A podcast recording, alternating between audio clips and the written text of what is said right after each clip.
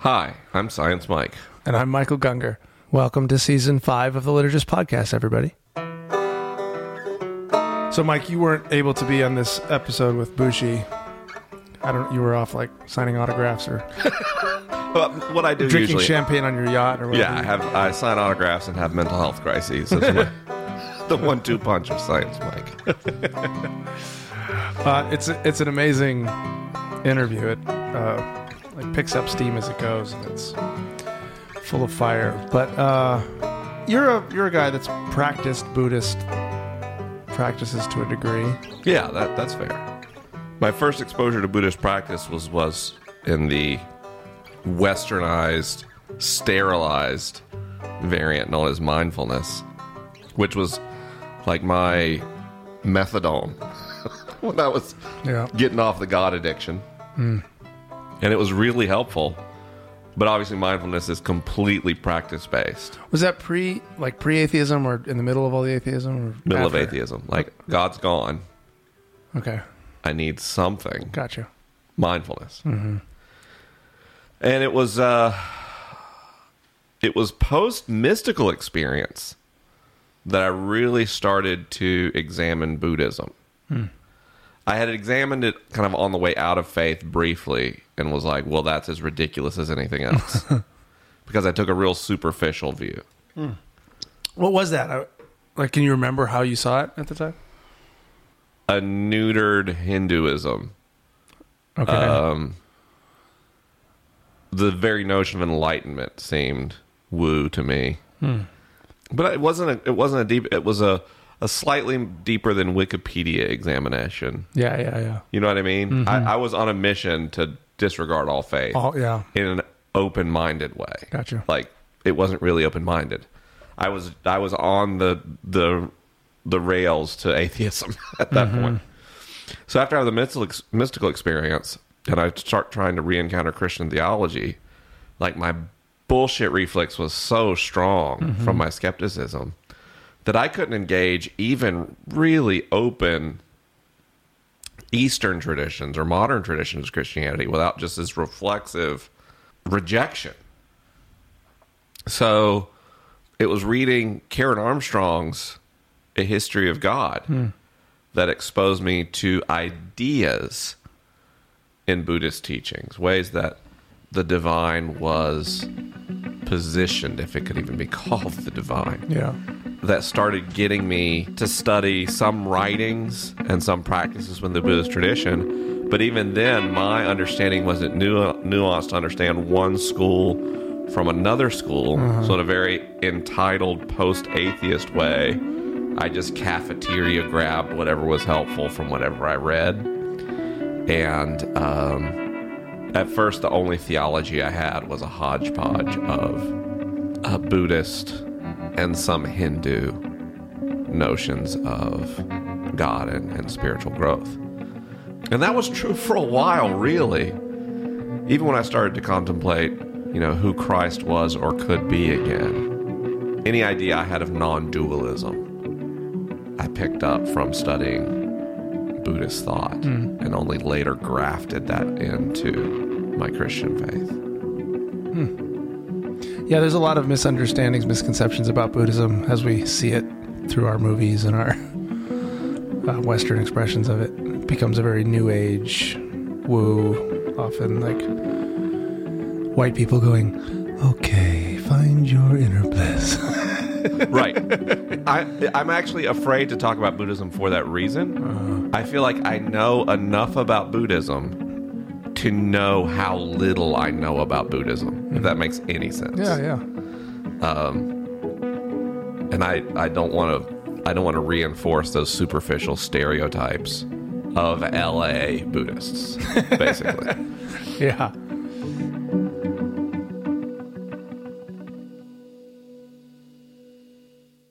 Okay, so before we dive into today's interview with Bushi, who is a Zen monk, I thought we could just clear up a few of the really common misconceptions about Buddhism before diving in. So we have at least a little bit of common understanding.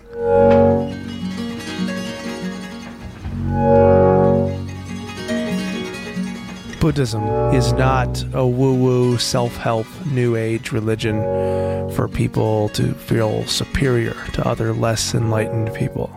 In many ways, it's actually quite opposite of that. In fact, to a lot of people, calling Buddhism a religion is not quite accurate. Part of the problem that happens when Christians and post Christians start looking at Buddhism is they interpret it through the same sort of lenses that they used to interpret Christianity. So, Christianity had a savior that came to save the world who was somehow God in a way that other people weren't, and taught us how to live so that we wouldn't sin and could be pleasing to God. But that's not the fundamental story of Buddhism in any way. The Buddha is not a god to be worshipped like Christ or the idea of the Father. I remember I used to go to a Chinese restaurant when I was a kid and saw the big golden laughing Buddha statue. That was Budai. I thought it was just the one Buddha, but but I figured that it was a statue and it was gold, so it must be like the golden calf in the Old Testament. And these people were just worshiping this false god, this false idol. That really is quite far from what Buddhism is. The tradition makes no claims about the divine, although to say the tradition might be a little misleading because Buddhism is not a single school of thought. A lot of people mistakenly think that all Buddhists have the same beliefs and practices, but the Buddhist world is quite diverse. Like Christianity, think about how many different expressions of Christianity you can find within the religion. So, not all Buddhists meditate, or are pacifists, or are vegetarians, or believe in reincarnation. There are different schools of Buddhism, different interpretations of the Dharma, the teaching of the Buddha. Some Buddhists believe in God or in gods of some kind, while others do not. Some pray, while others do not. Buddhism is remarkably compatible with many other religions and worldviews because it doesn't make a whole lot of fundamental claims other than the nature of suffering, which is essentially clinging to desire. And while it may be fair to say that the end of suffering would be the common goal between practitioners and studiers of the Dharma, of the Buddhist teachings from Siddhartha Gautama, it would also not be fair to impose Christendom's lens of shoulds and should nots over the top of Buddhism, as though one should do these practices in order to not suffer, or that suffering is bad, or anything like that. So I encourage you to listen to this series with an open mind and an open heart. It's a powerful conversation. And actually, interestingly enough, personally, I had a shift after this conversation in how I would like to communicate my inner landscape of assumptions and beliefs and lack thereof to other people. Many of you probably heard the Christian series towards the end where William Matthews our beloved co host tried to convince me to be a Christian after having let go of that label. But as we spoke with Bushi, funny enough, I think he changed my mind. Uh, there's a point of this interview where Bushi says, I am a Christian because I'm a friend of Christ. And in that moment, I notice how free of subtext the sentence felt to me. I didn't feel like he was making a claim of exclusivity. I didn't feel like he was seeing himself as above anyone else. I didn't assume his statement came with any political or social attachments with what that word or identity would mean. In fact, as Bushi, this Zen Buddhist monk, said that he was a Christian because he was a friend of Christ, it made me feel like he was affirming the journey of all humans, regardless of their labels. Funny enough, that's kind of the vibe I was shooting for when I was opting for neti neti, which means not this, not that. But in hearing him speak, I wondered if saying yes to all labels was sort of the same thing, just perhaps a more generous and even in ways accurate way of accomplishing what I was trying to accomplish by saying no to all the labels. So it's it's something I'm still thinking about, but I will tell you that someone came up to me recently and asked if I was a Christian, and my natural response was yes, and I'm a Buddhist and a Hindu and a Taoist as well. And honestly, it felt good. It felt like an affirmation of the truth that I see in all of the great traditions. But we'll see where it goes. Who knows? It's Tuesday today, you know? uh, and honestly, labels don't mean much to me, as I don't hold on to a sense of a permanent self to be a this or that anyway. This is all just stories and marketing.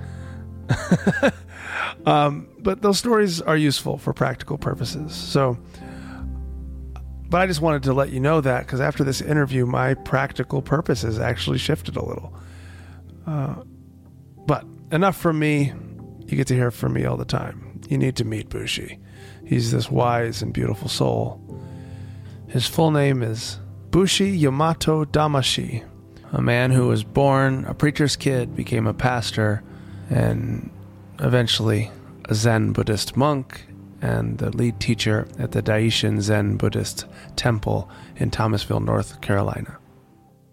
As a child, I was urged to study abroad. I mean, before I knew where India was, uh, my grandmother had uh, just about ordered every Britannica over the years and uh, made sure that uh, she would give us reading lists and tasks to do. Uh, my penmanship, mm. even today, is is stellar.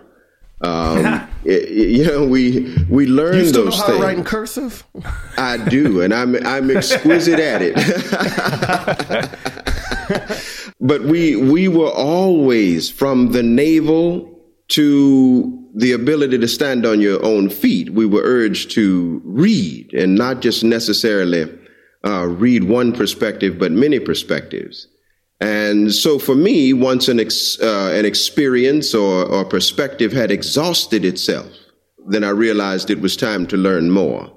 Mm-hmm. Uh, typically in Buddhism, you know, we, we often uh, ask the questions until there are no more questions to ask. And then when you've done that, then you move on. That area of your life is clear. You can see it for what it is. And uh, all of the delusions and perceptions that you had that were false, they are now revealed. And so I guess for me, it was just this constant, you know, search. And in so living in the church, you know, I was a pastor and seeing the experience of uh, the experiences of those that uh, were parishioners in the church and clergy.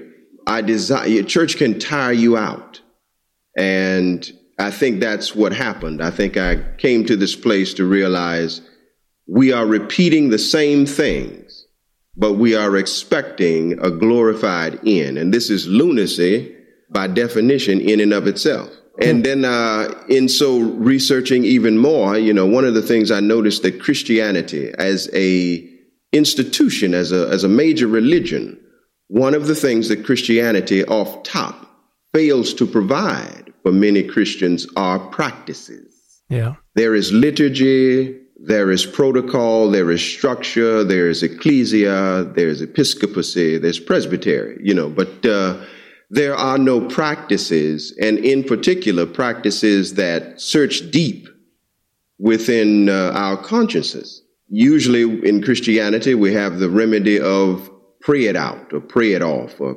or pass it on or say this many Our Fathers and Hail Marys, or we do this, uh, this rather unconsciously conscious thing of uh, just providing some sort of, you know, adaptation of a, of a prayer uh, to suffice for the deeper need. You know, I watched people over the course of years in the church, you know, just be, become older and become more unhealthy and continue the same traditions that liberated neither they nor the people that were coming up behind them. And I think that's a very mm. obvious uh, perspective of uh, much uh, of Christianity here in America. So yeah. I think for me, being an individual who was urged to not only see it from the perspective of those that are great and small, but to see it from your own eyes. And this is something too that uh, I found, like many people, very disheartening about Christianity. You know, this this idea that we are to serve God and to give up everything that we have of our own and adopt or assimilate into some sort of uh, holy being without actually having gone through the nasty work of becoming holy.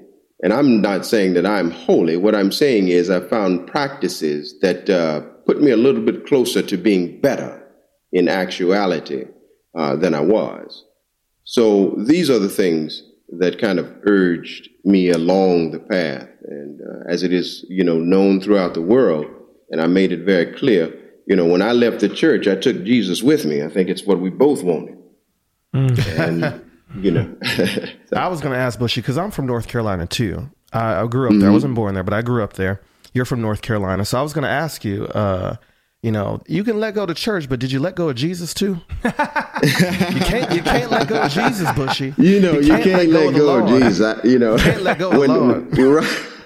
when I was preparing my exodus, uh, you know, it was he and I who were confiding in each other. He wanted to know when mm. I was going to go and how much he needed to bring. You know, so. well, God bless. Yeah. I've never felt like more of a Yankee Wisconsin boy. it's okay. We'll let you into the conversation. No, I, talk about that process, right? Like you're this pastor.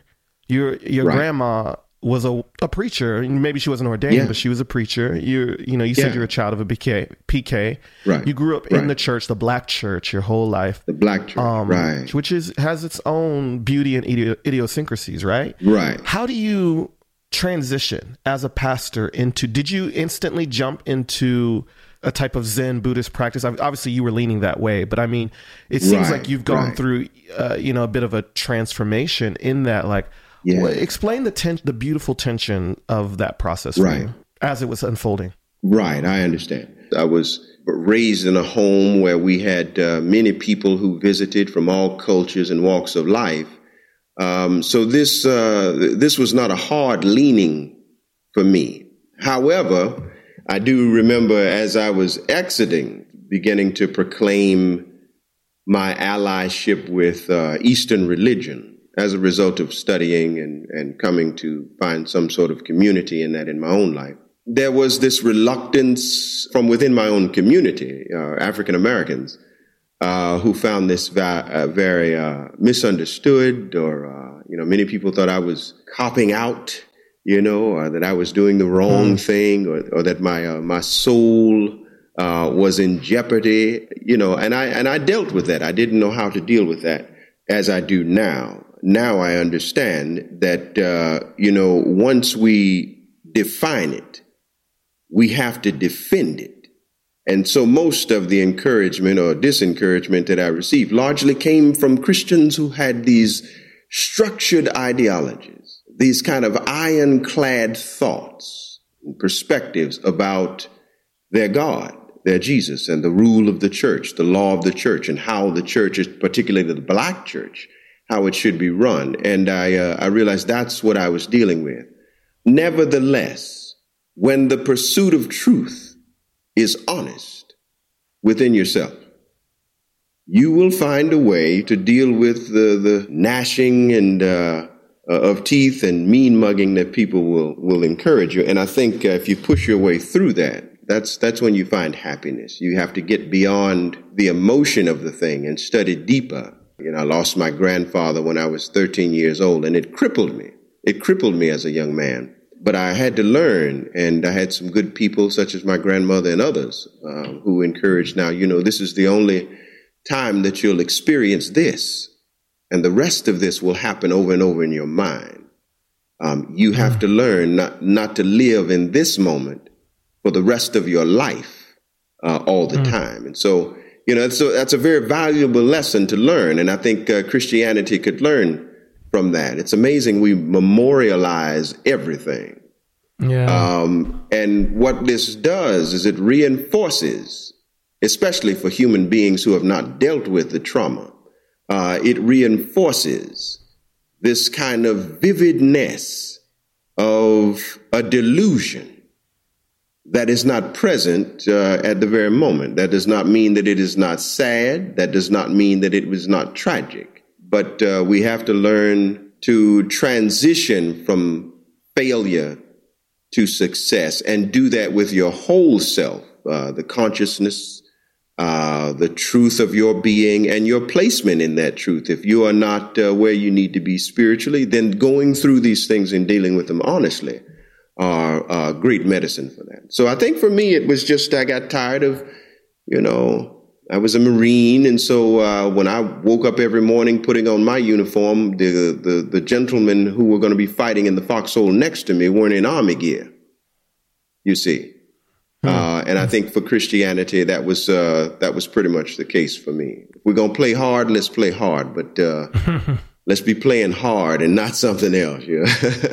Yeah, yeah. Because mm. you you talked a lot about trauma in light of the yeah. Christian experience. You know, I, I'm I'll be kind of honest with you. You know, you didn't fully answer my question because I, you mm-hmm. know, I, and I right. know there obviously has okay. to be a lot of pain in yeah. there, right? Like, I'm, I'm not asking you even to say more as much as I, I kind of want to talk about how does this intersect as well we danced around it, but with your blackness, right? Like being black just carries a type of trauma. You are walking around with a type of PTSD on some level, depending on your experience of blackness, uh-huh. and and also your how your trauma and your blackness is interacting with your faith. It sounds to me that there there came this crisis um, that was being mm-hmm. informed on several fronts. That you found mm-hmm. a, a, type of respite, maybe with Eastern religion, or a, mm-hmm. a way to actually mm-hmm. start helping you process that trauma, because that's what it, it sounds like what mm-hmm. you're talking about. Um, Absolutely. What would, you, yes. what would you say to to people, products, children of the Black Church who are tired, who are traumatized, who have gone through various experience Like we've had several decades of a prosperity gospel that has not been working for the black church, but yet it's still being preached. Right. Um, right. You would have you would have thought you would have thought if it was real, my parents would be millionaires by now, but it ain't.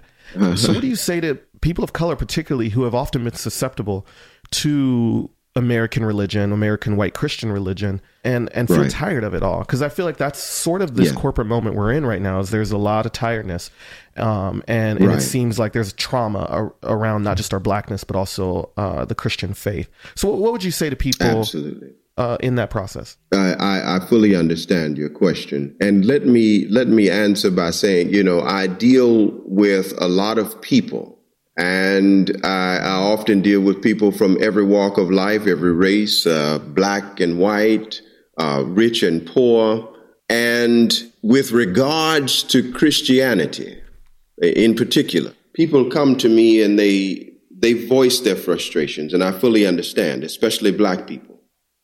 Um, I've had, um, you know, so many discussions over the years with uh, people who uh, have been following this tradition, this way, this custom, uh, almost this birthright, so to speak, you know, and, and they have difficulty with it because, you know, uh, they, they deal with sometimes racism, they deal with, uh, you know, religious misinterpretation, those sorts of things. And in most cases, many are frustrated because it appears that they uh, this is what people say that you know feel like they're like mice on a wheel.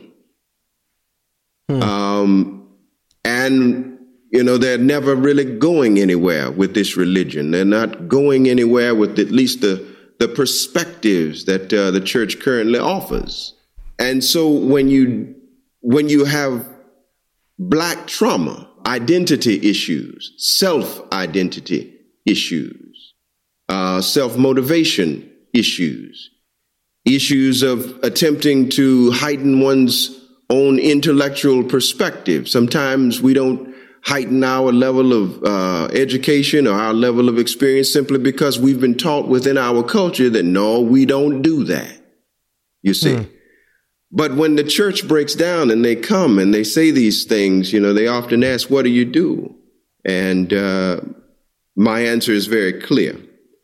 I don't know what to tell you what to do about your situation, about being a black person, um, dealing with traumas, and then now you're frustrated with the church. But I can tell you this, and this is what I say to folk you are more than a black person dealing with the delusions or whatever uh, troubles are going on in the church, whatever you're dealing with spiritually. You are more than that. And then they often say, well, what do you mean by that? Well, you are identifying yourself with the perspective of, of someone else. And this is a common problem with us as black folks sometimes. You know, we live in the post traumatic stress disorder of our parents. And so their rituals become our rituals. Their ways of thinking about God even become our ways. And so we don't have an issue of, of God not being relevant or God not working in our lives. We have an issue of how are we seeing God through our experiences. Hmm. And so I think the experiences, you know, of where God is to be found need to be taught within the black church, within the black community. And I think it needs to be taught in vividness and expressed very clearly that uh, God is also found in nature God is mostly found in nature. Mm-hmm. And, uh, you know, it, it's interesting. You know, our minds are so focused on the church, the temporal building, the scripture, the paper, the liturgy of the cloth, uh, you know, all of the things that we do in church. We put great devotion to that, yet we reluctantly and negligently commune with God on the very places that Moses did and mm. uh, experience the wonder of the parting of the waters you know, coming to terms with the earth is to come to terms with God. And I think that's uh, that could be one of the reasons why the church doesn't work so well. Now huh. we can modify it all day long. We can open up churches and we can uh, customize to these people and that people, and I think that's great. But if that is our greatest aspiration, we're still no more than mice on a wheel recycling because we offer nobody else from any other generation to come any perspective that says it's all right to abandon this and seek greater of yourself. And so to black folk, I would say often, you know, you know, uh, some of the troubles that we're facing, um, I deal with it every day. I'm a black man in robes in a very conservative area of North Carolina, but I choose to be here. Why? Well, because what people think of me and what people do to me on a day to day basis don't line up. You see, they may talk tough, they may talk all of this mean stuff, but I don't die every day.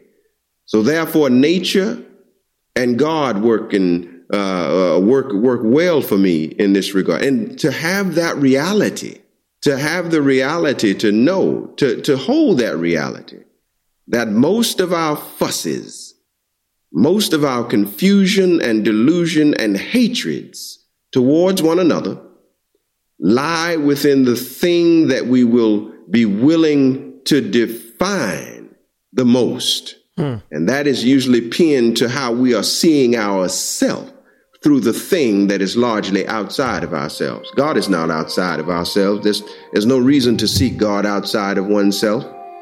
Hmm. History is to prove that. We've had churches here in America since we landed. And how's that working for the world today? Hmm. You know, it's our practice. So we, I would say, you know, we need to start teaching children uh, in the black community as well as in the white community as well, in all communities, all communities of human beings, yeah, we need to challenge the perspectives of God, the perspectives of the Bible, and, and let those biblical passages and those biblical truths be lived out in our day to day breathing, our day to day involvement with each other. Um, so, yes, that's what I would I would say.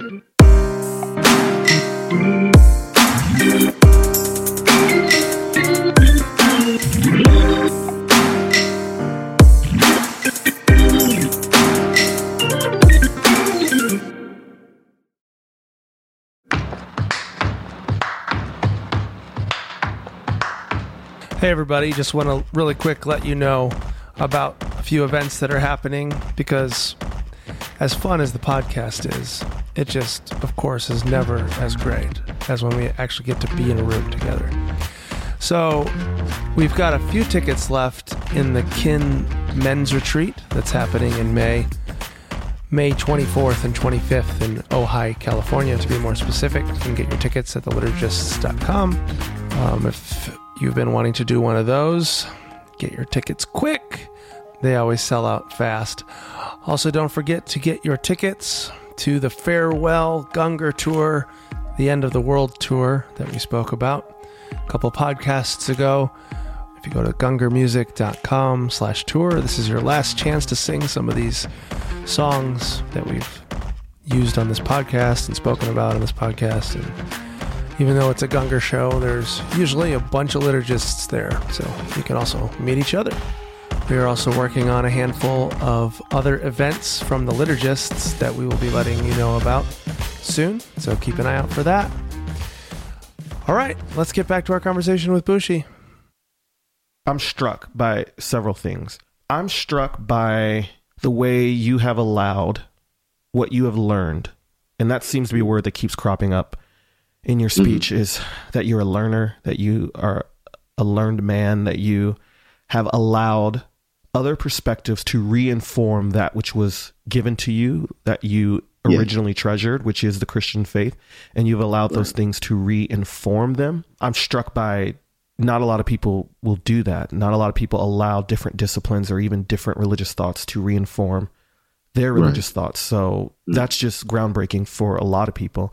But also, how does this then interact? Because a lot of what you're talking about, what seems to me as the I, right, which is mm-hmm. right. the the internal practice, it seems very focused on the I, and it seems Christianity has always uh, very much been concerned about the we. How do you then integrate mm. those things, right? Or at least for people that want to integrate those mm-hmm. things. And, and, you said yeah. earlier, you said, I, you know, people can modify the church and that's great and that's wonderful, but it still doesn't replace, right? You know, right. kind of the internal transformation that you're talking about, mm-hmm. which to me are things that I, I see inside the text, the the cries for holiness and sanctification. You know, especially that you you would hear in the black church and and even the collective right. sense of holiness.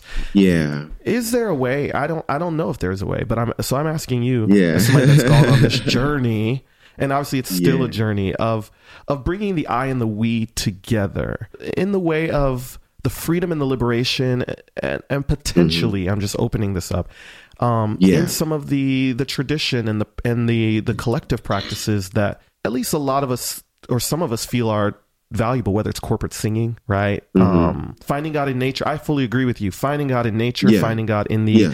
the the omnipresence of, of God as everything and everywhere, yes. um, but also right. in the collective intentional reverence space of that. Can we do both? Is there a way to do both? Yeah, I you know so this has been a this has been an ongoing question uh, for me personally.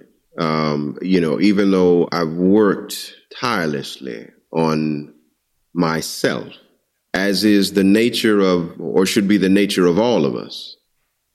And I think Buddhism largely brought me to that uh, that realization as a Zen monk. Uh, one of the things that uh, we're often encouraged to do, and uh, this is often said uh, through story, um, as the young monk approached the master, the roshi, the roshi screamed to him, uh, "Sit down and shut up." And that particular instruction, rather harsh as it came across, uh, was absorbed as such. Uh, the young monk took that uh, that advice. He took that perspective of what he should do with his life, and he he sat down and he didn't say a thing. While the whole time he's sitting down, he's feeling bad, as if he's done something. The roshi said no more to him, uh, had no more conversation until he had built up the nerve within himself to ask what he had done wrong. And it was only after he had found this uh, power within himself to question himself did he get the power to go and ask this Roshi. And when he did ask the master, the master said, Oh no, you, you took that wrong. Sit down merely means to meditate, means to sit down and see what's going on in your world and shut up simply means don't open your mouth to give commentary about what you're seeing. And so for me, when I came across this, uh, this, this lesson through my own experience, uh, having all the expressions and the emotions, just as everybody else, uh, you know, would, would first perceive of hearing the story, I, I lived that. And then I later learned that taking time to not busy one's mind in either God nor hell Hmm. is a happy median to find out who you are. One of the things that I learned is that when when we hold on to ideas, perspectives, viewpoints, it clouds our judgment and it also blurs, it makes rather opaque what we're actually seeing. And so you have to let the thing go. Why? Because the universe and history and even the last several years here in the country have taught us everything changes. And so this is a staple of Buddhism. Buddhism teaches that everything changes and to be happy, to be healthy, to be ever growing and ever learning, to understand what it means to uh, be tolerant and loving, to even go forward to uh, go so far to say that you, you will fully understand the Christ consciousness or development of understanding of what Christ meant when he said to love your enemies. You see, often when you sit and observe, you get to really see who you are. The problem with us is we offer commentary on what we think we're seeing. Mm-hmm. We're like often children riding down a boulevard with a lot of lights and uh, and if it's our first time, well, you know, it's going to be fascinating and we'll call out everything. We as adults do that every moment of our lives in many cases. And so we never get a perspective of where we really are or what we're doing or who's who and why do we not like them and why don't they like me? We're so often attached to some sort of perspective uh, that we're missing each other. And this is what causes the confusion. And so that's what happened to me. I got tired of, I saw, you know, the movie The Matrix is fascinating to me. There's this cycle of delusion that everybody lives in, these kind of programs that people live in. And underneath the surface, we're being sucked dry of all of our essence because we believe the delusion. It is a reinforcement of the protocol. It is reinforcement of our lunacy of our attachments. And so God has not failed. People have failed to allow themselves to be God.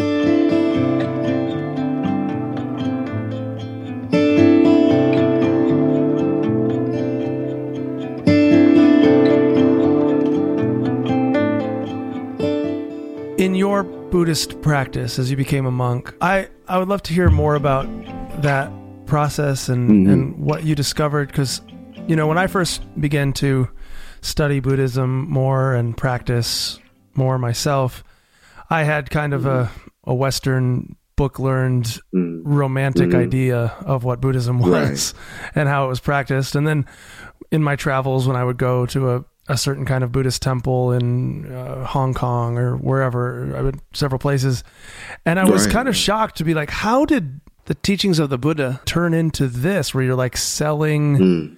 these trinkets f- for your ancestors. you know that you got to burn right. this stuff and, and, it sends it to the ancestors, and it's kind of yeah. like prosperity gospel in a yeah in a in a different context, different culture. Gotcha. And then you know, of course, you can yeah. ask the same about how did the teachings of Jesus turn into laser lights and fog machines, skinny jeans. right. Um, right.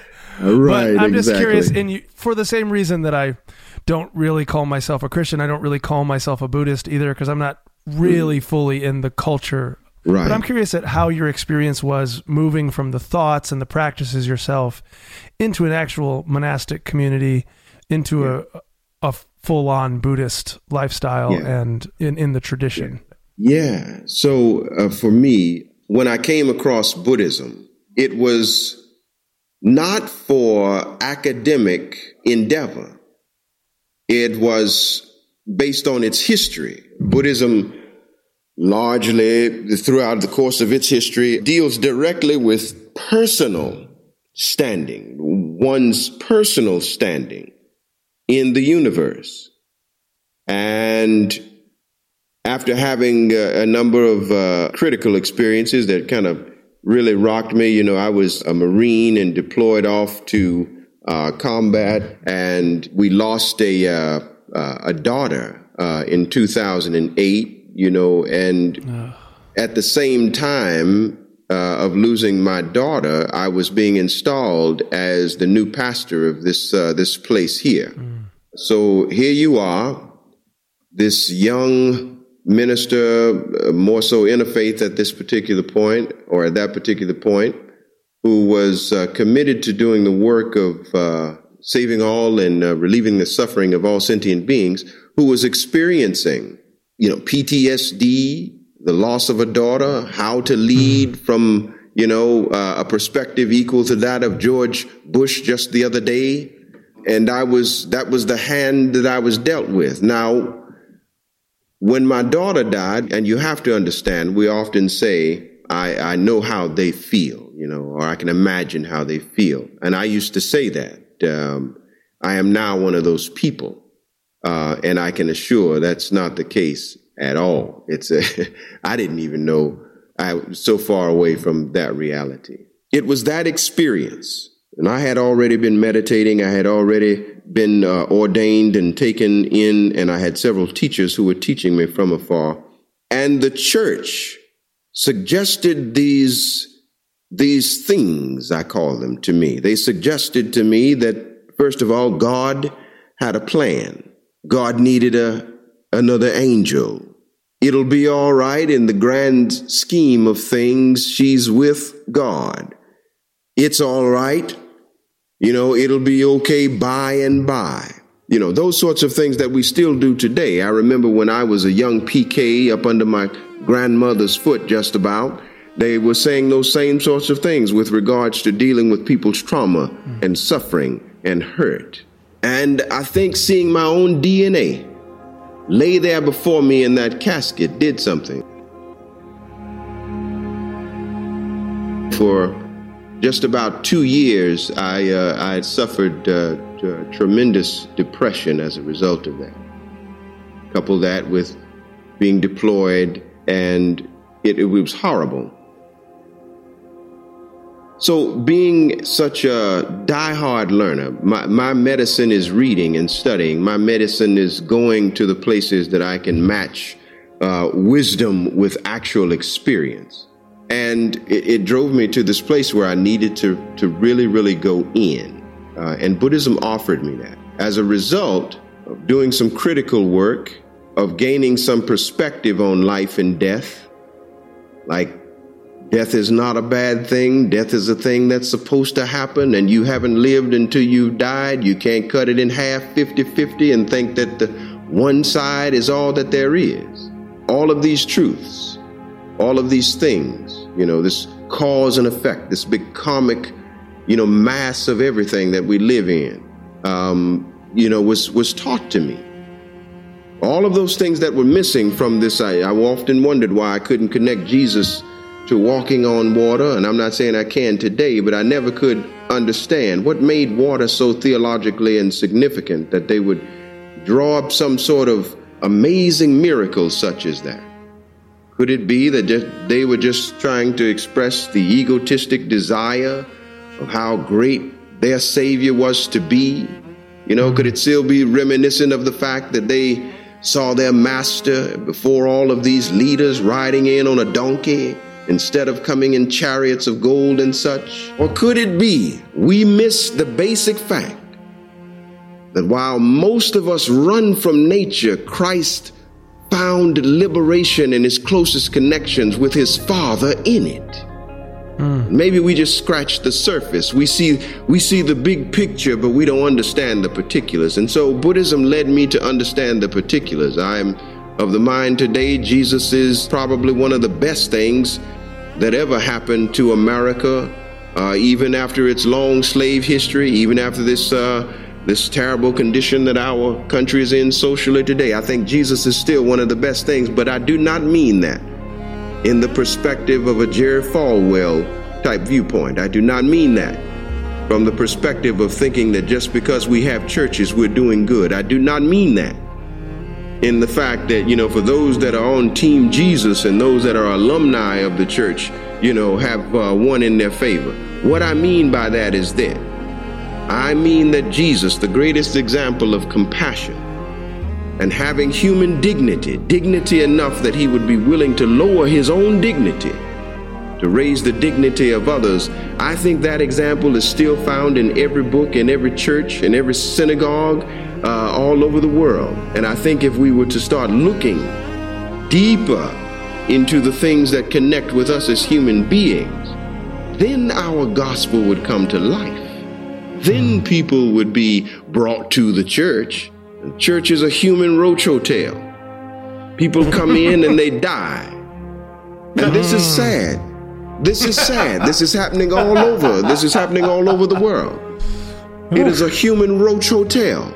Now, there are those who are doing great work to create space for those that are still living to not enter in that kind of uh, trauma ridden environment. Some of those people are people like uh, Bishop Yvette Flunder, you know, doing great work. Uh, and, and I love any community that comes together and expresses the love of Christ over the fact that everybody else says that you are different. You are you are not special. You're not worthy.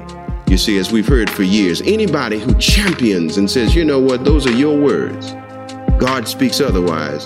I'm I'm a I'm I'm on the same same page with you. We just do it from different ends. I don't know, brother Bushi, because I was taught all all roads lead to hell. Okay, there's only one road, and it is the road of Jesus H Christ. I don't know. Yeah, I'm being funny. I'm totally yeah. funny. yeah, I know. but yeah, I just I, I realized that um, if you don't attach yourself to the perspective that the church is the only the word, you know, if that were the case, then we'd be functioning a whole lot better, right? Yep, that's so true. If yep. if if Ford if Ford made the best cars, then there would probably be no need for Chevy. If if certain things were so great and so wonderful, there would be no need for copycats. But here's the thing. With the church being as great as it is, as far as its reputation and as far as uh, what it has touched regarding people's lives over its history, it still is not great. And it will not be great until the people in the church connect deeper with themselves. Mm-hmm. Most of the people in church, most of them, you know, especially in rural areas of, of the country, have a fifth grade Sunday school education. Yep. Now, if that does not grow up, then you become a master of liturgy and you've never master what it means to overcome community crisis from a growing perspective. Everything changes. And this is why some of our old methodologies don't seem to work for us. We've not assimilated it. We've not become like water. Bruce Lee said, be like water. Christ walked on water. You see, he turned water into wine. Now, whether he did or not, I'm, I, I am of no concern, and I'm in no position to argue that point. I'm an intellectual man. So it does point to the, because water keeps coming up and it doesn't seem to be cleansing our sins of our social life and our own personal lives. We still hate each other on Sunday morning, blacks and mm-hmm. whites. I'm not saying the water and the stories of Christ dealing with water and all of the other people who had anything to do with water in the scriptures is irrelevant. What I'm saying is human beings do not seem to look deeper into the significances of those, those elements. The sky is bleeding down radiation and all sorts of other things that's hurting us, and our temperature on the planet is up one and a half degrees and scientists are telling us that within the next 20 to 25 years, we'll experience major catastrophic fallout as a result of our human negligence mm. of handling such a holy place, such as the water and the earth and those sorts of things. Mm. The gospel is not the problem. The gospel is a good gospel, whether it's interpreted correctly or incorrectly. Its interpretation is of insignificance. Understanding is not a requisite for cooperation with other human beings when they're suffering. Yeah. You understand? Yes. So when you talk about the gospel, when you talk about Buddhism, it seems to me that, that you still you're still talking of we within both, which I love. Right. And and what that is, the difficulty, the difficulty of seeing how that works is solely in your ability to detach. Like, mm-hmm. what is attachment? People often ask me, what is attachment, you know, from a Buddhist perspective? Um, and they don't ask me that from a Christian perspective. Isn't that interesting?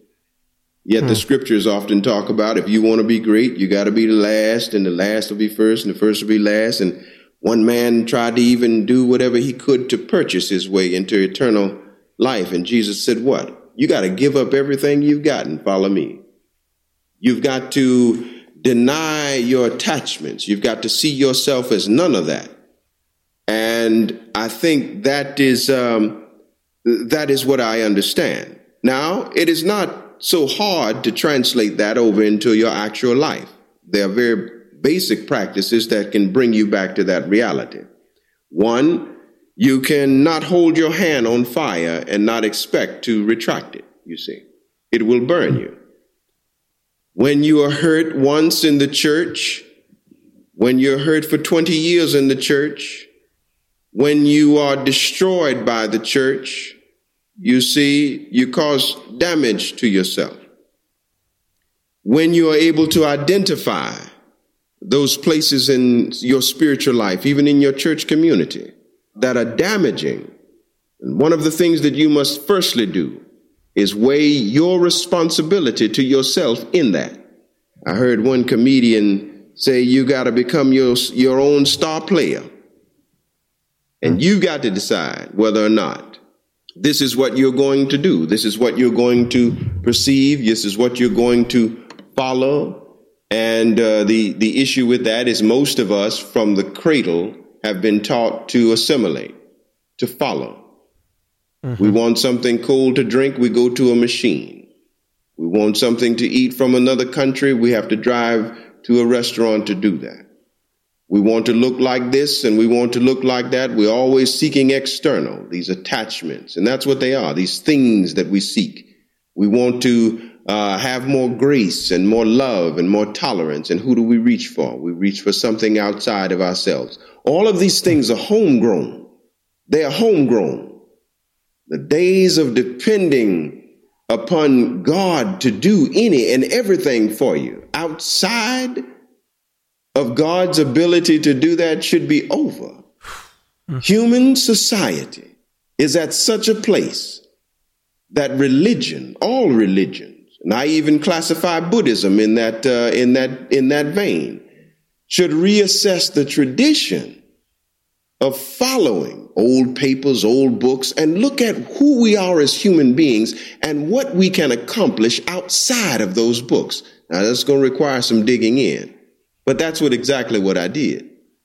I realized I am not my mother's, my grandmother's, my grandfather's, uh, I'm not their mess.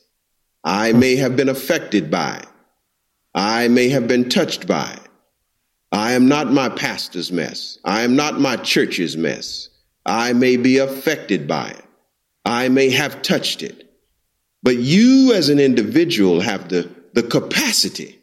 It only takes practice, and that's exactly what it'll take. It's a matter of saying that I'm not going to do this and just don't do it. And you have to be very, very committed to that. You know, and, and the evidences of, uh, you know, always keep the evidences as to why you don't want to go back or why you don't want to do this or why you don't want to do that. Keep those things around as, a, as reminders. Mm. You know, mm. uh, keep those things close by. We do a lot of praying. I've said for years when I was a pastor in a church, and I often say it here as a Buddhist. You can come and you can pray and you can do all of those things, but prayer is a supplement Prayer is a supplement to divine things.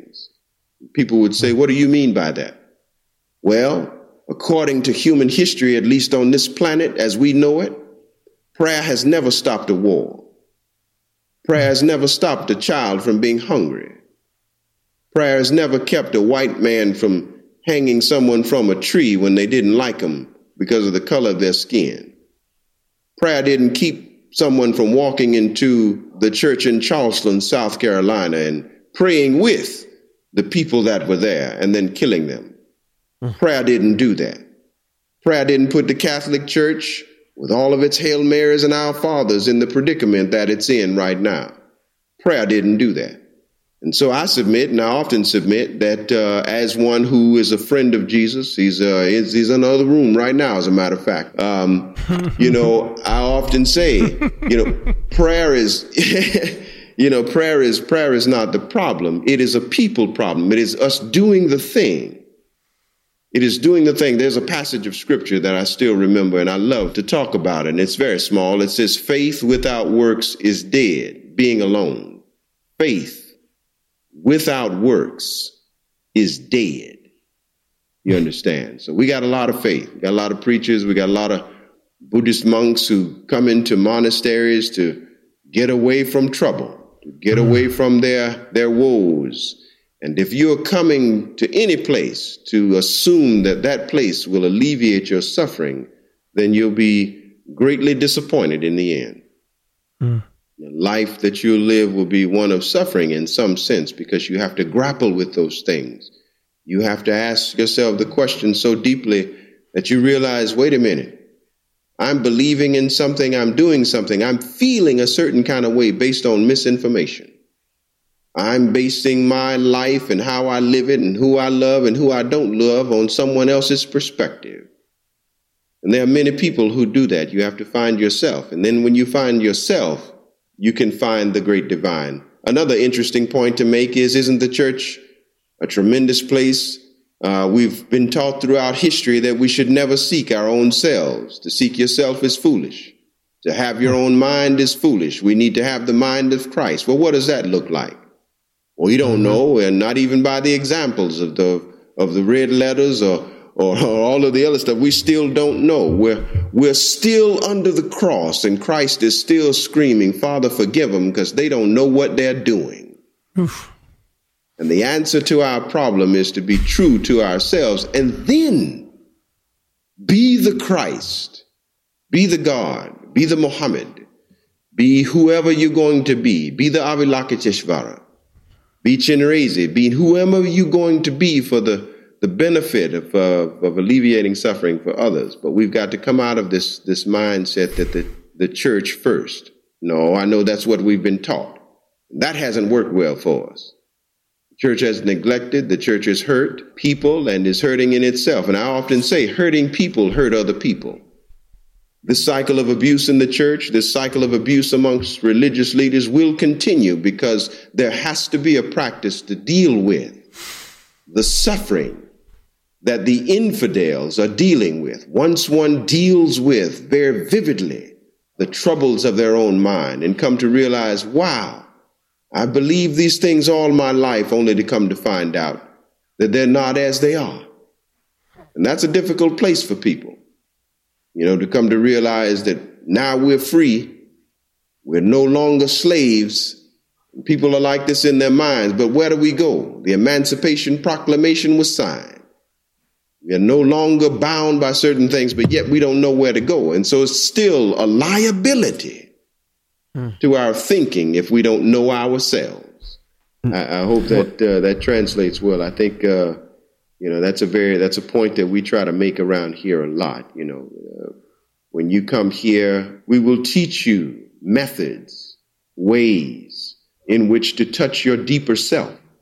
Uh, I am both, and I'll say this for the first time. I have not said this in just about ten years or so. Um, I am a Buddhist, but I am also a friend of Christ.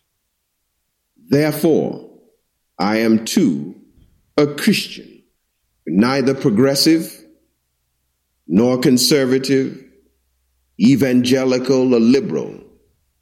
I would classify my uh, my Christianity more akin to that of Thomas Merton, where mm-hmm. is contemplation of all things, thinking, seeing things as they are, being willing to slow down. We've we've moved so fast since we've been on this planet. Generations have come, generations have gone. We've we've we've been moving and doing and going on this planet for so long, yet the planet is eroding as a result of our presence on it. And I think it's because we're doing too much. They they often say that in music these days. You're doing too much, um, and there's not enough sitting down. The the earth the tapestry of how we deal with each other is just about like carpet. If you walk on it uh, a lot, if it's brand new, uh, more than normal, it'll lose its its buoyancy. It'll lose its plushness, and it'll become old and run down and needing of of replacing. And I think we've done a whole lot of going on this planet. Uh, we've done a whole lot of walking and seeing, but uh, we've not done a whole lot of sitting down. There aren't enough butt marks. Yeah, it's not enough. There's lots of footprints. yeah, not enough butt prints. No that is amazing. yeah. I'm I've been a big fan of Neti Neti in my own mm-hmm. walk. Not this, not that. And mm-hmm. I think that's part mm-hmm. of why I've resisted or not resisted, just haven't felt the need to don any labels. But hearing you yeah. embrace the labels with everything else that I'm hearing from you and feeling from you is a beautiful experience. I just wanted to name that. Oh, like you thank you embodying thank you. to me what is so beautiful about both of of these traditions. To me, I, I do love so much about both of the traditions and think that they can be as you're embodying uh, mm-hmm. beautifully paired and beautifully mm-hmm. cooperative and they can mm-hmm. find a mm-hmm. synergy I am curious I about the ways that they might not, because right. if you think about Star Trek and Star Wars, mm-hmm, there's mm-hmm, mm-hmm. there's plenty of like similarities. Wait, are you really comparing right. right. Buddhism and Christianity to Star Trek and Star Wars? Yeah, they're different mythical yeah. universes. right, so I agree. They are. So so Let's throw Marvel in there too. so there's plenty yeah. of ways that you can talk about the similarities, but yeah, there's ways that you that it's going to break down if you try to to say, you know, saying God in the context of Buddhism is going to be right. a little different than most, mm-hmm. not a little different, fundamentally different than yeah. most Judeo Christianity. The understanding right. of a a fundamental separateness between me and my source versus right. a universe in which my source is my ultimate self. I um, see. Right. Yes. Exactly. And so that's just one example, but you're probably, I think you're the most naturally conversant in both East and West that I've ever heard or yeah. come across. Yeah. Actually, so yeah, how right. do you how do you switch universes? yeah, when you're talking, and how how do they? Com- I think there's plenty of obvious ways they can complement, and, and, you've already touched on some of that. If you want to add to any of that, but also, what are right. the ways that you have to kind of choose one universe or the other when you're speaking? Yeah. So you know, uh, and thank you very much for that question. I appreciate that. Um, it's uh, I've often been asked that. How do you do that? And I think for me, it was understanding what each tradition was, what each uh, religion or philosophy was. Uh, while Buddhism has many religious aspects, and in, in many cases, people consider it a religion. Many hold, many scholars, as well as those who practice deeply, hold Buddhism to be more of a philosophy or a way mm-hmm. of life. Um, it's uh, some people choose to wear certain types of shoes that mean certain things to them. Um, in Buddhism, it is a certain type of life, of renunciation. It is, uh, for me and for many, Buddhism is a way to go in the opposite direction of your religious experience. What I mean by that, to point on some uh, some fundamental issues, Buddhism does not hold a deity. Uh, it is very non theistic. That is to mean that Buddhism does not hold a God. Buddhism, however, does recognize other gods of other religions and is very tolerant and accepting of other gods and gods of other religion. The difference between my Buddhism and my Christendom is that Buddhism is the practice. And when I engage my Christian friends or when I engage Christ, I engage Christ or the Christian perspective from a, or as an expression.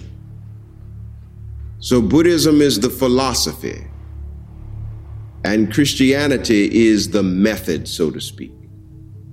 And how does that look? Buddha the Buddha was not one uh, of incompassion. He spent tremendous amounts of time with people, loving on them and, and caring for them and teaching compassion. Um, but he was more of a solitary creature who did more teaching, intertwining, quite like Jesus, one would say.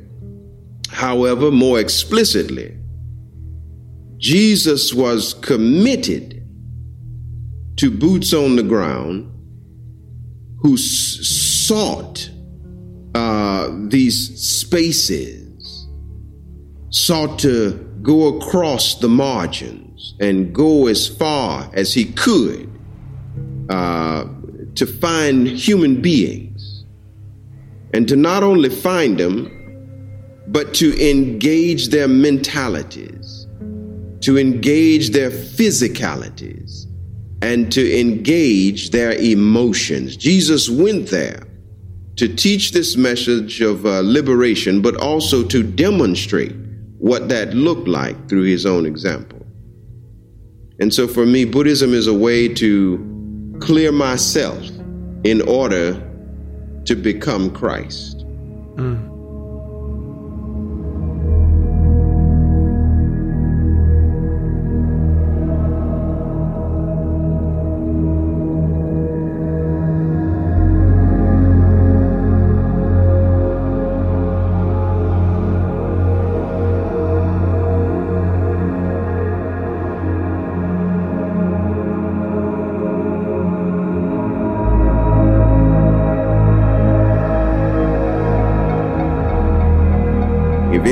In Christ, he is a new creature. There's also something that talks about having a new mind. Let the let the mind in Christ also be the mind in you. Well, what does that look like? We don't know what he thought. We don't know where he learned. We don't know what school he attended.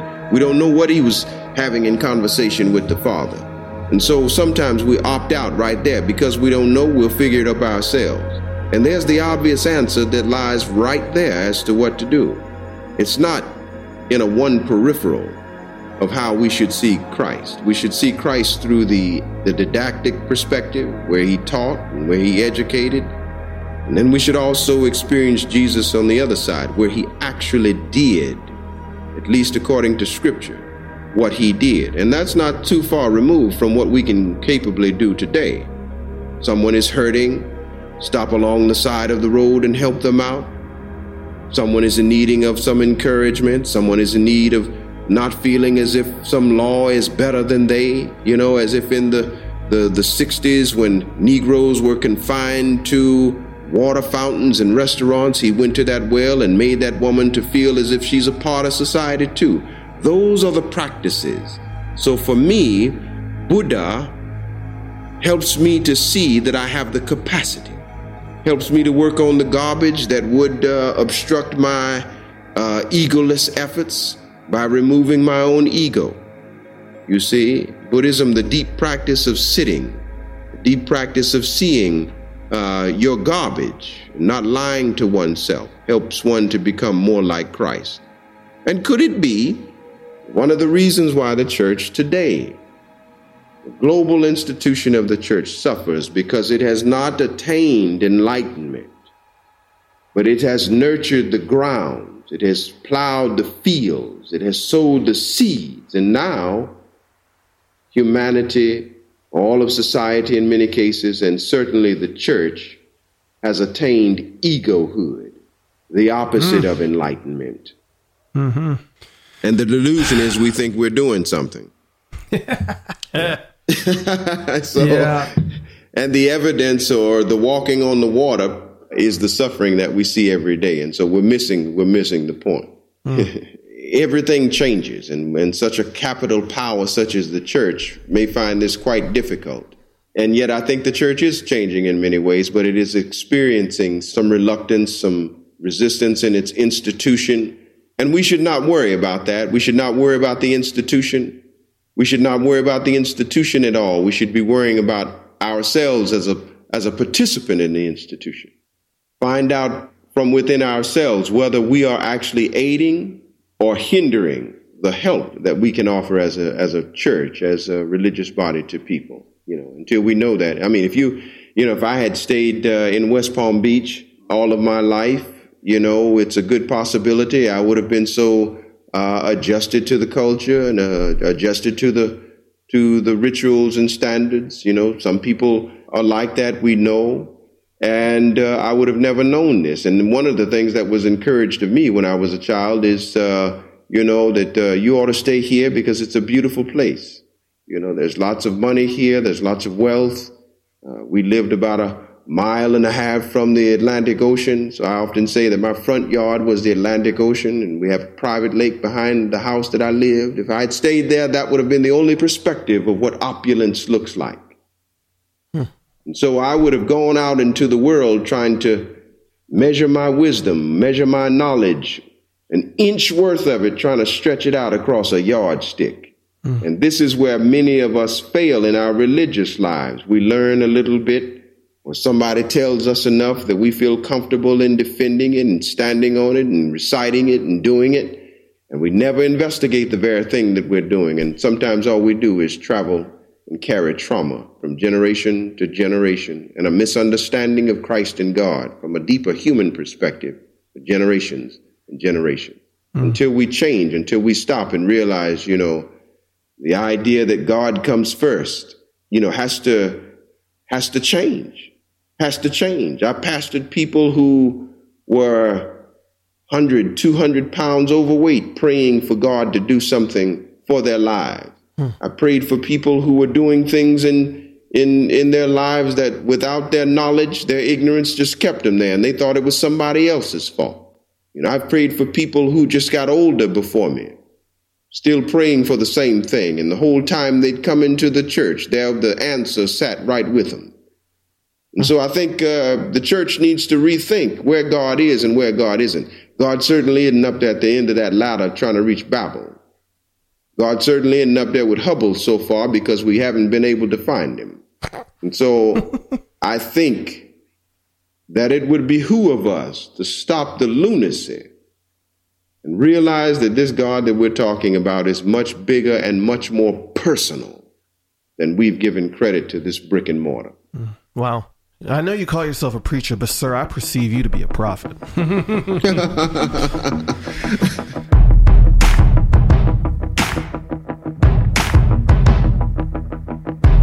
I just I, I want to get as much as I can from you about the sort of interfaith thing because I don't think many people do that well.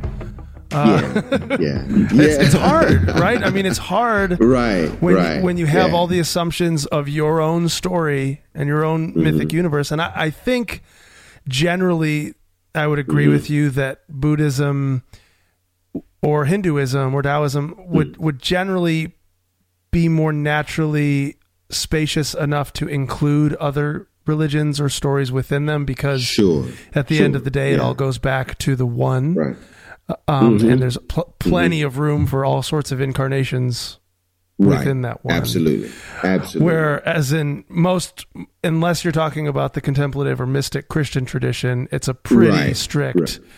Um, yeah, metaphysic or cosmology or, of God mm. being sort of somehow separate from the universe, right? And from right. from incarnation, he was his incarnation was through Jesus, and that's the Word of God, and the rest of it's like kind of, you know, depending on how mm-hmm, heretical right. or, or contemplative you want to get.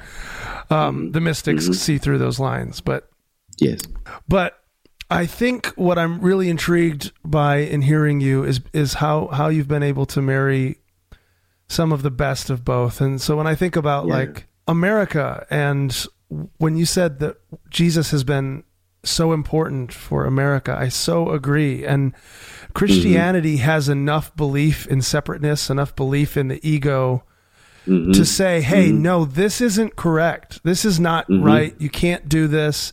You can't own people as slaves. You can't. Right, exactly. You know, there's. Exactly. And within Buddhism or, or a tradition that says, well, it's a slave and the master are one and the same Godhead, it's a little more mm. difficulty to get some shit done. If that makes That's sense. right. Like. Absolutely. Right. uh, so Christianity coming with that sort of prophetic edge of like, no, here is the truth. Here's what needs to be done. Here's the kingdom of God. Mm-hmm. But mm-hmm. I think, on the other hand, in America, we have gotten to this point where we have taken it all so seriously that mm-hmm. we're just mm-hmm. drowning in suffering mm-hmm. that we're just mm-hmm. miserable and we're we're in hatred of each other and because we believe our stories of separateness so much mm-hmm. mm-hmm. i think that question uh, there, i love this book by alan watts called beyond theology mm. that he he mm. tries to bring hinduism and christianity together right. and one of his big questions is is this compatible is is the question: Is this serious? Like ultimately, right.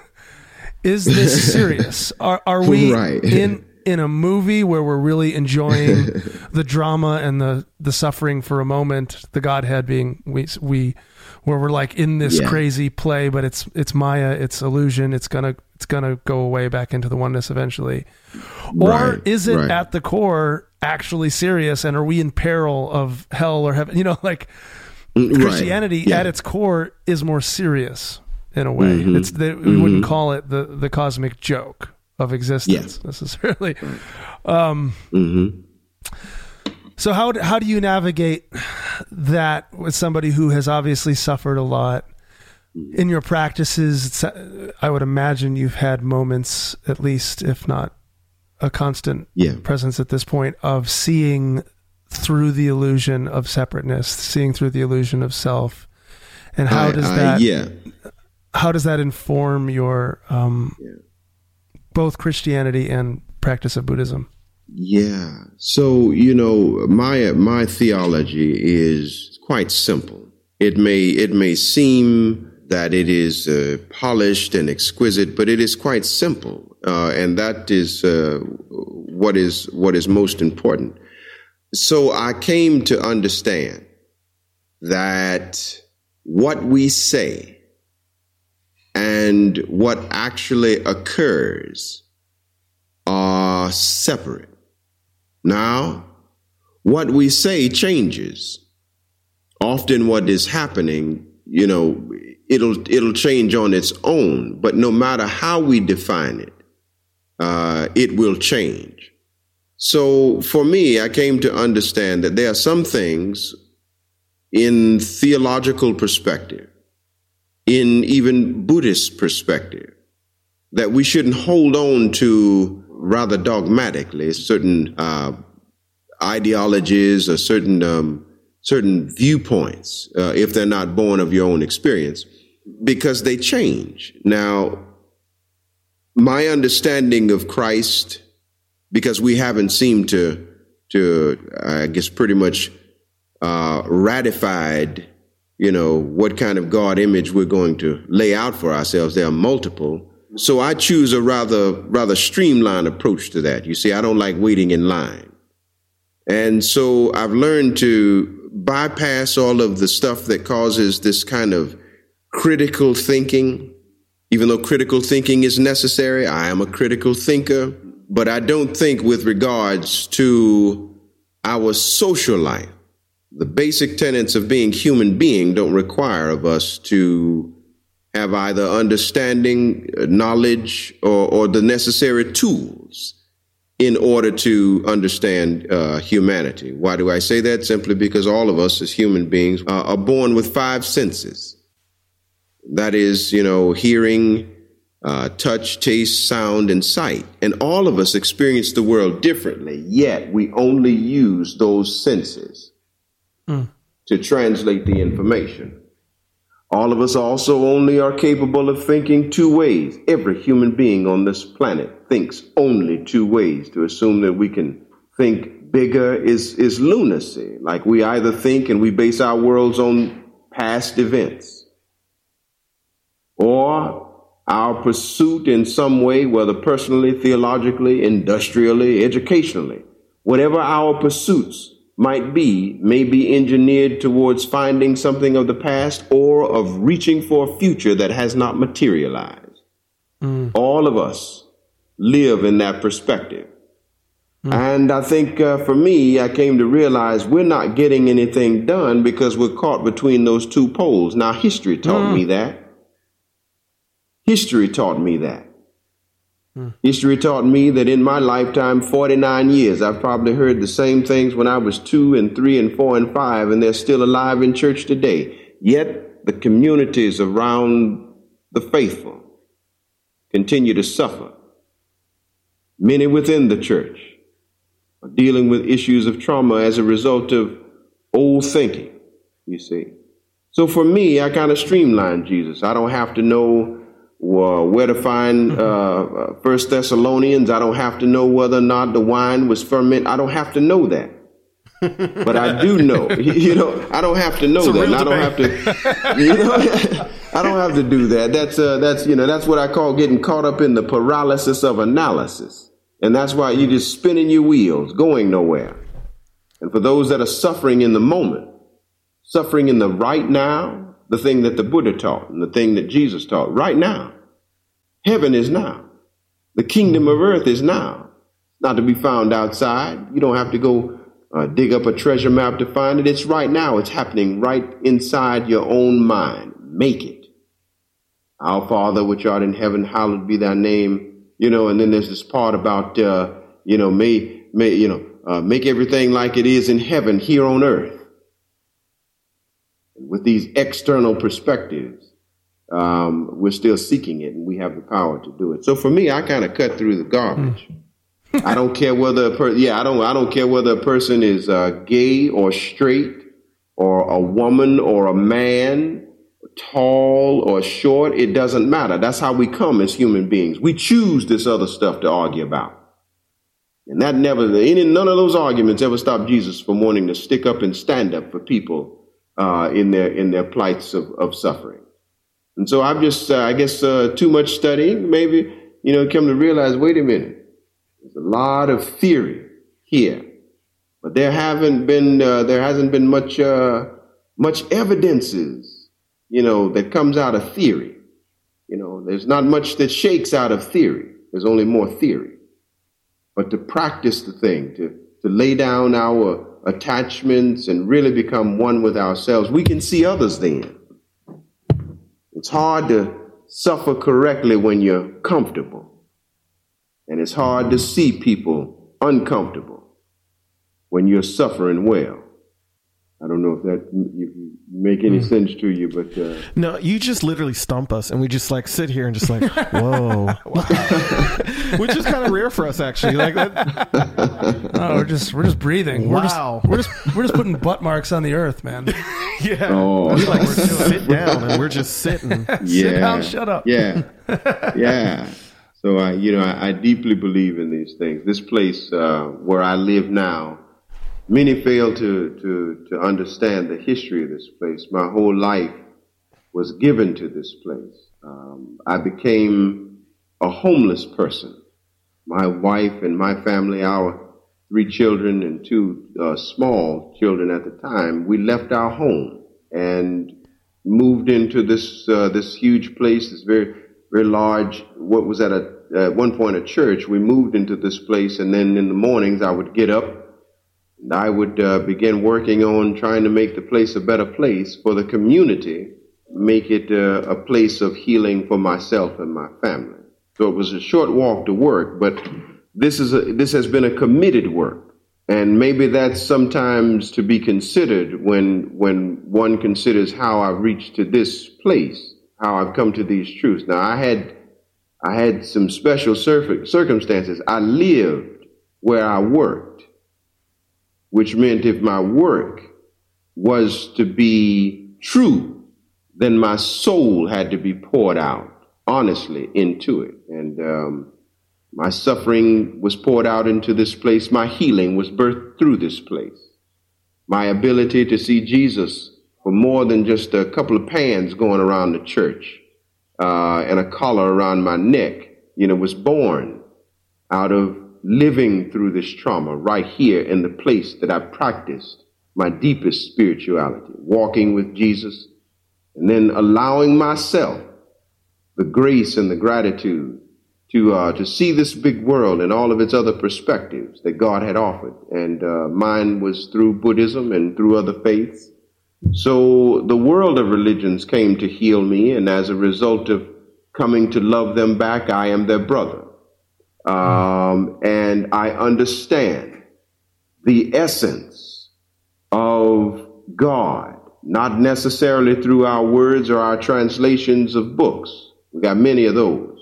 The evidence is that we don't do good with the books.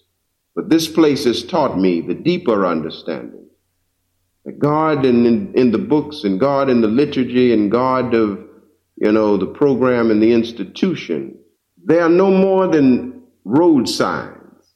Churches are no more than giant road signs with all of their elaboracy. They're no more than road signs. And we can come to that conclusion because the church, as Christ once predicted, and as many have often talked about it through Scripture, it, uh, it will suffer and it does suffer. It hurts and it does seek to heal, but it's missing one major thing, and that is the, the detachment of the hand of God and the ability to learn to stand on its own two human feet. This is what the church fails uh, at doing. You know, it's interesting. Jesus said, How long do I have to suffer with you? My God, when will you get it? There's certain things, you know, you're not going to get unless you're actually doing it. And, you know, you can't pray it up. The evidence is all that, that we know that. We see that. No one today can tell me that, you know, oh, we've been we've been praying and all of these wonderful things are happening. Well, that may be good. That may be actually happening.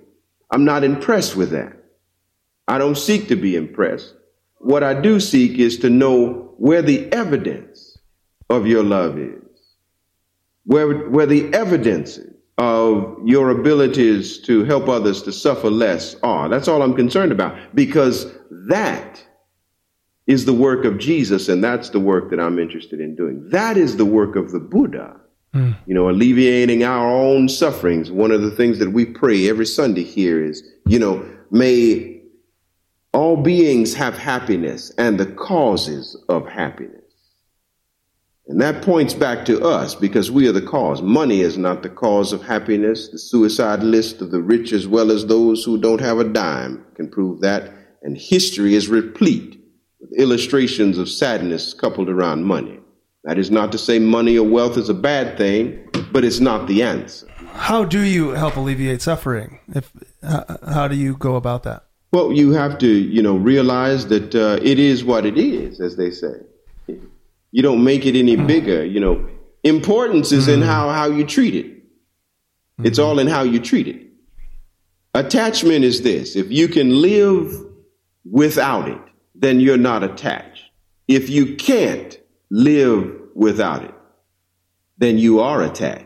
If you evaluate along that line, if you take that statement and you evaluate where you are in your spiritual life, then this will give you some sort of insight into yourself. Because if the thing changes, right, and you're attached, you will crumble. You are the thing itself. Mm if the thing crumbles and you are able to transition with it, and I'm not saying that you won't cry, I'm not saying that you won't hurt, I'm not saying that you won't get mad and say some foolish things, I'm not saying those things at all because those are human. Mm-hmm. What I'm saying is this if you can live without it, then you understand some small measure of what it means to be separate. Take that into your spiritual life, practice with that. See what it feels like to visualize in your own mind being on your own without a reliance on God. You have to be daring. You have to be daring to breathe the air as it is without understanding or without even knowing if God is present. Mm. You have to be willing to experience this life without the prerequisite that you suggest to yourself every day that you can't survive without this image of God. You have to convince yourself of that. You have to walk yourself through that. You must sit with that. More than that, you must open your eyes and realize, you know what? How many times have you prayed in the week and you're still here without a reliance on God? Mm. Moments in our lives when we are totally human, the church isn't near our thoughts, isn't uh, in our minds, yet we are faithful and we survive. Mm. And so I think this hyperactivity around some sort of support system or not, some sort of bad thing happening or not, we should rid ourselves of that. These are tendencies that were taught to us when we were children and they just kept on growing up because nobody checked them. Mm. You know, it's like somebody screaming, screaming, run, run. What's the first human reaction? We would run in many cases. Well, when you know how to do that with people's spirituality, you got William rolling. There around. it is. Yeah. there it is. and that's exactly what happened. And this is why people get stuck in that not being able to see objectively, not being able to see clear, so reliant on uh, on what's before them to interpret the, the world around them. I have people here who dislike me uh, merely because of the color of my skin. We have people here who are very open about uh, disliking me because of uh, me being Buddhist, and there are those who dislike me because of being a martial artist, and those who dislike me because I'm a martial artist, black Buddhist, in a once was a Christian church. You see, sounds like witchcraft. I can't. yeah, you know, so I can't. Uh, you know, I can't make that. That's not my stuff.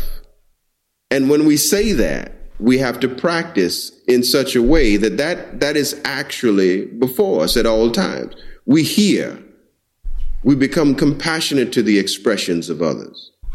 We become very open to hear and tolerant without putting our own perspective uh, mm. first. You see, um, and so you know, yeah, I guess I've I've uh, I've worked on it and I work on it every day. These are what I'm telling you now are practices that I perform every single day. Mm. Often in solitude, often uh, uh, alone in a way. So we have this dependency. Sometimes don't we feel holy when other people are around?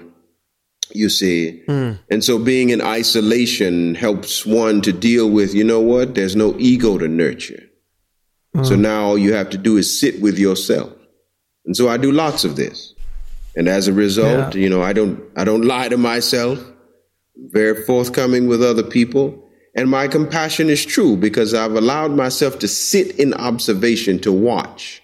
Watch what makes the person scream the nasty things to you whenever they come in from work. You see, just sit and watch and observe. Watch, you know, the little girl or the little boy uh, that goes away from everybody else. You know, they're not weird, you know, that may be someone's interpretation, but they may be hurting. They may have some sort of, if you sit and watch and quit running our mouths, we may learn something. That was a lesson that uh, my grandmother used to used to often emphasize. Sit down and shut up. Close your mouth. Yeah, I was about to say that's like Learn black church too. The whole sit down yeah. thing. They're like, sit down, child, sit down. yeah, right. You don't stop now. yeah, right. yeah. Mm-hmm. So when I hear you, um, correct me if I'm mischaracterizing what you're saying, but when you're thinking about alleviating the suffering of others, so often in Christendom, we so quickly move to being a separate ego that tries to make something happen for them, tries to fix it in some way. And it's still right. really connected to our own ego. And yeah. so often we just end up making the problem worse when we get in with our egos and try to do that. Mm-hmm. But what I'm hearing from you is learning to be so open and clear within your own experience of this moment that it creates a spaciousness for their suffering to play itself out, to dissipate. Yes, absolutely. You know, so there there are practices, you know, that we often uh, practice in Buddhism, uh, and one of them, you know, is is meditation. Meditation is a phenomenal practice. Uh, but it is in the meditation process that, you know, I have found a unique way to deal with the ego of myself that was once steeped in church culture and steeped deeply in the mindset or the protocol thinking of religiosity, particularly Christianity in America. Sitting in such a posture um, whereas, you know, I'm sitting in lotus and I don't, you know, just sit and close my eyes and just allow the sounds to go around me and just accept those as a part of, you know, my being. But I go beyond. I imagine through visualization myself standing or sitting higher than myself just behind me. So if you could imagine sitting on uh, some bleachers in a stadium, and then there's the people sitting in the step just behind you. And what I do is I visualize myself looking down on myself. And I often do this constantly. Whereas my meditation is not only a quiet, solitary thing, but when I emerge from my meditative state, I emerge in a very lucid and vivid meditation, and I'm still looking down on myself. And this is a visualization practice. And what does that do for me? What it does is it allows us to be able to monitor and see very clearly, if you keep the practice, the behavior that other people are viewing that's coming from your presence.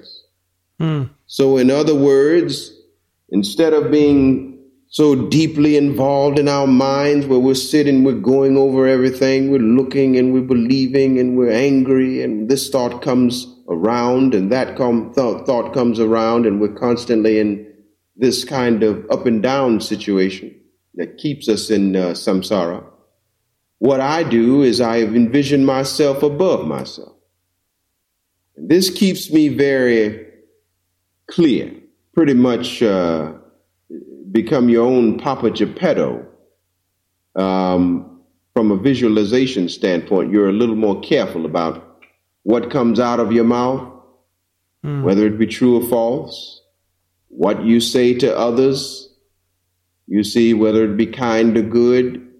These sorts of practices we have to bring to ourselves. We, our, our religions uh, have largely failed as a result of the protocol, being taught things that were not primordial, that were not indigenous to our human anatomy, you see, our human psyches.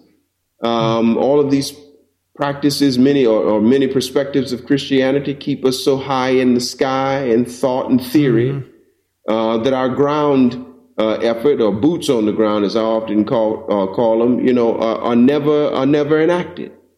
Mm-hmm. So we get this half truth. There's no reason whatsoever a seven year old in some far Midwest place in America should hate black people and he's never had any direct experience.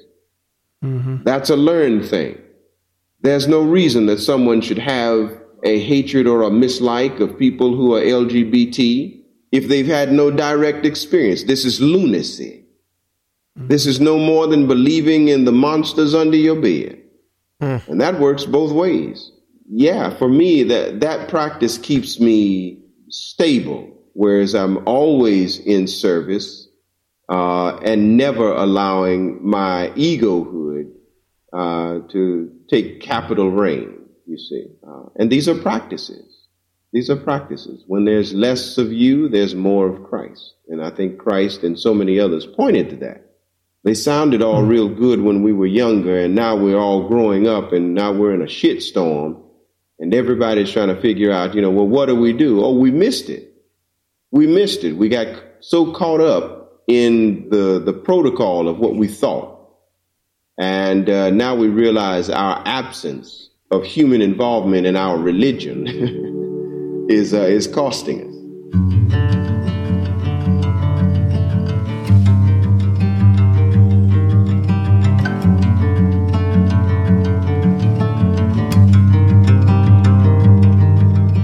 I remember reading um, Anthony DeMello when I was in my 20s, and he would talk about attachment within love. And I could tell there was something beautiful and true about this separation between love and attachment, but it was really difficult to even know what what is love without attachment at that point in my life. It was right, right. Like I had, it was so foreign and alien. And I imagine there's people out there listening to your voice and hearing you describe all these things. Mm-hmm. And when you come from an entirely different mythic universe, uh, right. some of it might feel so alien and yeah. so like foreign, but but I think and I hope and I would encourage those who hear something in this, something in your mm. voice, something in the way that you've lived out these ideas and lack of ideas.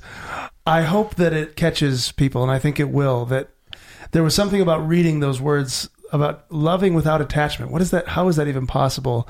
That I yeah. couldn't see it yet, but eventually it kept digging its way into my life and experience and yeah. I could find, yeah. oh, that's the attachment versus the love. Mm-hmm. Mm-hmm. I had right. a friend. I was I was talking about some problems of a friend recently with a different friend who is a Buddhist, and I was talking and really concerned about this other friend, and he goes, "Yes," and he's like, "If you care what happens to him, you're of no use to him." yeah, yeah. that, right. I could hear, I could hear it and understand it, but that's, and I was like, it's a great reminder. Um, but yeah. that is language that is really alien and foreign to a lot of us. Um, but yeah. that, like, how loving without having any stake in what happens right. in the outcome. That's right. Losing. That's right. Losing hope in a way, like yeah. getting rid of hope. Right. that's right. so that's that right. Can, so that you can be present I'm, to this. Mm, that's right. So I'm I'm working on a piece now, and uh, many have been uh, at me for years. I'm a rather reclusive person. Um, my journey has uh, taken me deeply, deeply in, and I've spent uh, the last ten years uh, making public appearances in, in various or selected spaces. However, I am working on a piece now um, for the first time that will deal with uh, an interpretation of love that I kind of devised, uh, you know, of my own, and I and it's a it's a Buddhist Christian type of interpretation. So. I interpret love as, uh, or, or what love is, is preemptive empathy. Hmm. Um, preemptive empathy. And what I suggest with that preemptive empathy is this that whether or not we understand a person's plight directly with experience, uh, direct experience, we as human beings have all felt the same physical anomalies, mental anomalies, emotional anomalies as a result of those five senses that we all have. This is where our community really lies. It's not in the differences, those things that divide us. Uh, you know, they they they may be tantalizing to us, to our physical, our human natures. But the greatest of us is to be found in this uh, this idea of a preemptive love, whether we don't we don't have to know directly what each other has gone through but we know when people are hurting, when people are suffering, and when people are, are happy. We've at some point in our lives experienced those very same things. And so this should give us a sense of ease and comfort in knowing that we are not out of place when other people are experiencing what they're experiencing with human life. And conversely, when we were, or, or in the church, we're often you know, offered this uh, this kind of duality. It's them and us. There's the saved and the sinner. There's the good and the bad, right and wrong, and uh, we forget about the human stuff in between that we all experience that we can connect on. Yeah, Christ was human, and I think more so in that that perspective, uh, a bodhisattva. Yeah, yeah, a bodhisattva.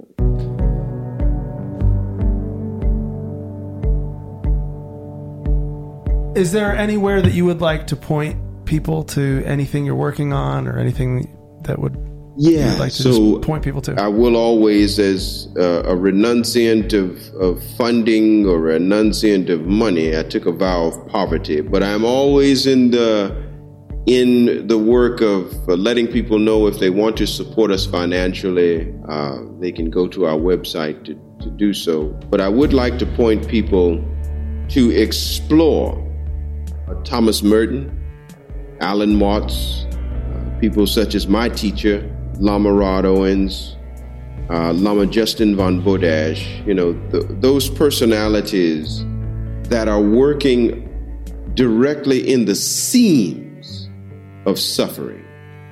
Mm-hmm. Um, I, I largely like to point to those that are doing good work of bringing humanity together. Um, people such as the, the Reverend William Barber, who's on the front lines fighting for, for rights. You know, I think there are those of us who have Christ consciousness, who are so detached from the idea of ego that we are we're willing to in large numbers stand up for many people at one time. Some of us can only shepherd a small flock, but there are those of us that are endowed with Christ consciousness to such the power and who are actual living bodhisattvas who can handle such a larger capacity. And I think uh, Reverend Barber is doing doing that work wonderfully.